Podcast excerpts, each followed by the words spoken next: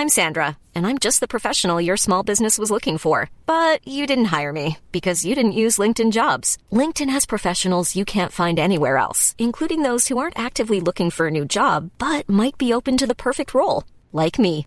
In a given month, over 70% of LinkedIn users don't visit other leading job sites. So if you're not looking on LinkedIn, you'll miss out on great candidates like Sandra. Start hiring professionals like a professional. Post your free job on linkedin.com/people today.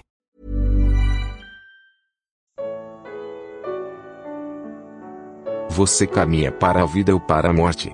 Evangelho de Lucas. Comentário de Mari Persona. Jesus caminha em direção à cidade de Naim, acompanhado dos discípulos e de uma grande multidão. No sentido contrário, vem outro cortejo, é o cadáver do filho único de uma viúva sendo levado para ser sepultado. Além de sua mãe, uma grande multidão acompanha o defunto. Que triste figura é essa deste mundo? Enquanto alguns seguem a Jesus, outros seguem o morto. Uns caminham para a vida, outros caminham em sentido contrário, para a morte. E você? Segue a Jesus em direção a Naim, cidade cujo nome em hebraico significa verdes pastos, ou segue a opinião pública rumo aos sepulcros? Você anda na companhia do único que é capaz de lhe dar vida em abundância, ou segue o filho morto da viúva que perdeu seu único filho e a esperança de sustento na sua velhice? A compaixão de Jesus por aquela mãe o faz parar. Não chore, diz ele à pobre mulher. Qualquer um de nós poderia dizer o mesmo, mas o que ele faz em seguida só Deus pode fazer. Depois de demonstrar o poder de sua palavra, recebida com humildade e fé pelo centurião romano, Jesus revela que ela tem poder independente de nossa fé ou humildade.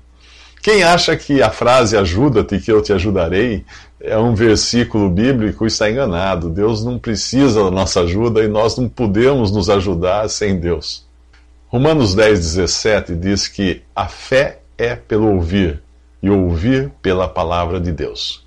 A passagem não diz que ouvir a palavra de Deus nos dá fé, por mais que seja verdade que a nossa fé é alimentada pelas Escrituras.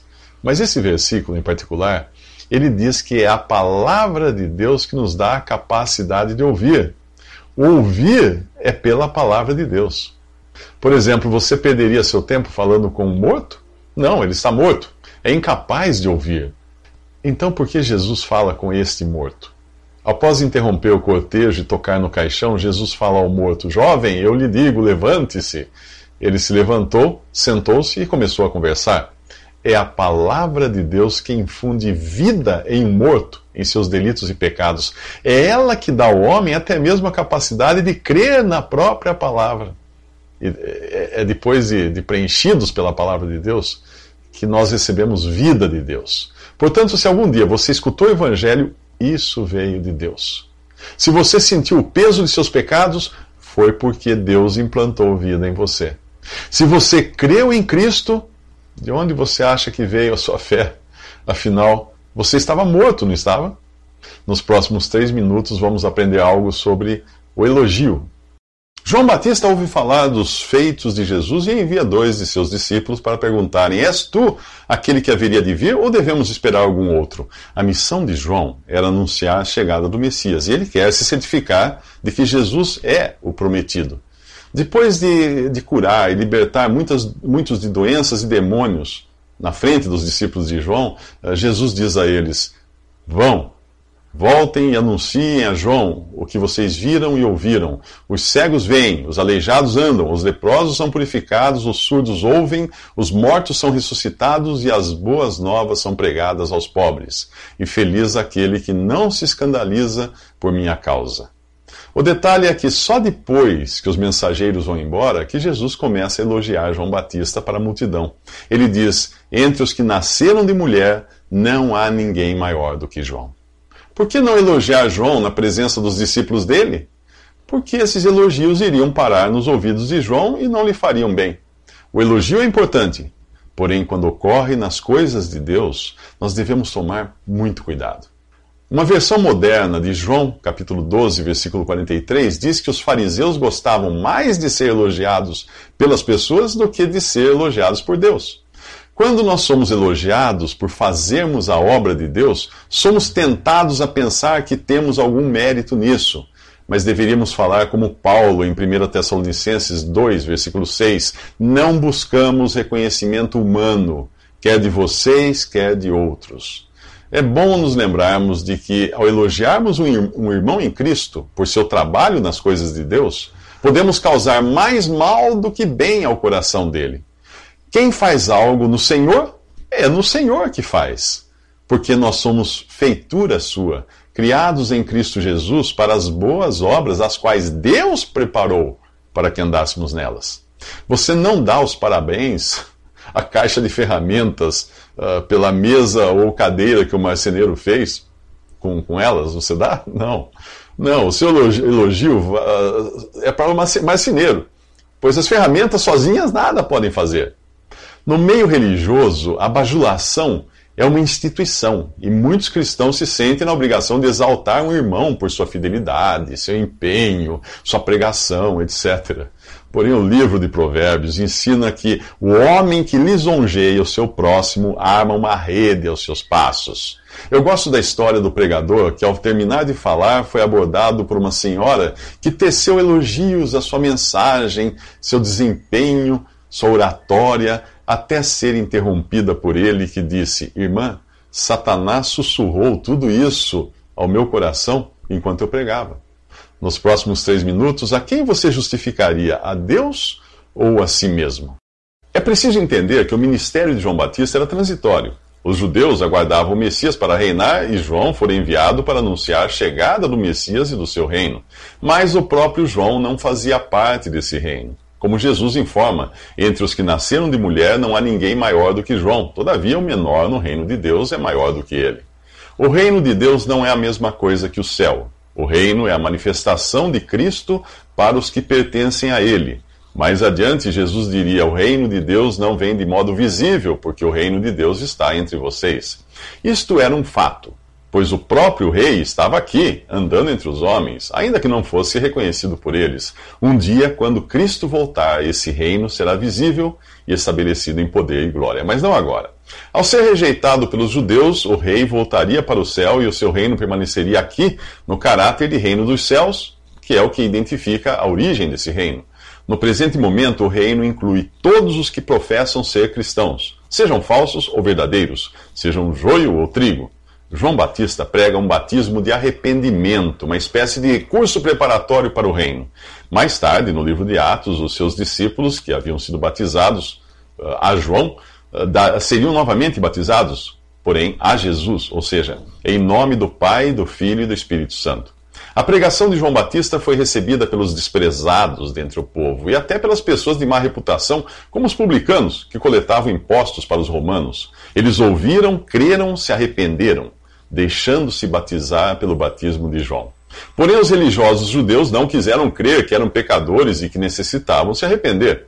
Os que criam na pregação de João Batista justificavam a Deus, ou seja, consideravam que Deus era justo em acusá-los de pecado e exigir que se arrependessem. Aceitar o batismo de arrependimento era o ato exterior dessa disposição de coração. Já os religiosos confiavam demais em sua própria justiça para poderem justificar, justificar a Deus. Quem acredita em sua própria justiça se acha merecedor da salvação e ofende a Deus. Se você adota o seu modo de ser como padrão de justiça, Deus será injusto, pois o padrão dele é diferente do seu. Você precisa se arrepender, você precisa crer se quiser ser salvo. Mas para crer e se arrepender, é preciso que a consciência seja despertada para o pecado. E é este o assunto dos próximos três minutos. Se a sua consciência não o acusa de pecado, você está com um sério problema. O mesmo problema dos fariseus, que recusavam o batismo de João. Eles não gostavam do testemunho austero de João e o acusavam de estar possesso de um demônio. Para eles, João era legalista demais. Mas, diante do testemunho cheio de graça dado por Jesus, eles o acusavam falsamente de comilão e beberrão, amigo de publicanos e pecadores. Para eles, Jesus era libertino demais. Não há como contentar uma consciência em rebelião contra Deus e insensível ao pecado. Não falo aqui de atitudes contrárias aos bons costumes, do ponto de vista da conduta exterior, os religiosos fariseus até que eram um exemplo de cidadania. A questão está em, em, em, se ter consciência do que existe no coração. Uma consciência incomodada se envergonha de si mesma e reconhece que do coração saem os maus pensamentos, os homicídios, os adultérios, as imoralidades sexuais, os roubos, os falsos testemunhos e as calúnias. Mas aqueles que não têm a consciência despertada para o arrependimento são como crianças que ficam sentadas na praça e gritam umas às outras: Nós lhes tocamos, flauta, mas vocês não dançaram. Cantamos um lamento, mas vocês não choraram. Elas nunca estão satisfeitas. Se Deus exige delas uma tomada de decisão, como fez João Batista, acham que assim é difícil demais. Se Jesus vem a elas em graça e misericórdia, prometendo a vida eterna apenas crendo nele, alegam que assim é fácil demais e chamam de libertinagem a liberdade que Cristo oferece. Diante disso, Jesus afirma que a sabedoria é justificada ou comprovada por seus filhos. Um filho da sabedoria se reconhece pecador e merecedor da condenação, aceitando de bom grado o perdão oferecido de graça aos que, aos que creem em Jesus. Quem não está entre os filhos da sabedoria irá sempre encontrar defeitos nos outros e em Deus, justificando-se a si mesmo. E não terá temor do Senhor quanto ao pecado que habita no seu próprio coração. O capítulo 8 do livro de Provérbios descreve de forma poética Jesus como a personificação da sabedoria de Deus. A essência do que diz ali é: o temor do Senhor é odiar o mal. E também, todo aquele que me encontra encontra a vida e recebe o favor do Senhor, mas aquele que de mim se afasta, a si mesmo se agride. Todos os que me odeiam amam a morte. E é de duas pessoas assim, uma filha da sabedoria e um religioso de consciência cauterizada, que Jesus fala nos próximos três minutos.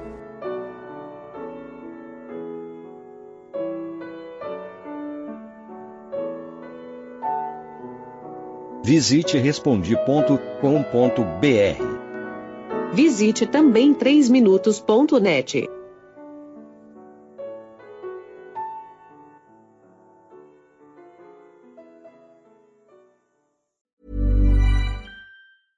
Imagine the softest sheets you've ever felt. Now imagine them getting even softer over time. That's what you'll feel with Bowl and Branch's organic cotton sheets. In a recent customer survey, 96% replied that Bowl and Branch sheets get softer with every wash. Start getting your best night's sleep in these sheets that get softer and softer for years to come. Try their sheets with a 30-night guarantee. Plus, get 15% off your first order at bowlandbranch.com. Code BUTTERY. Exclusions apply. See site for details.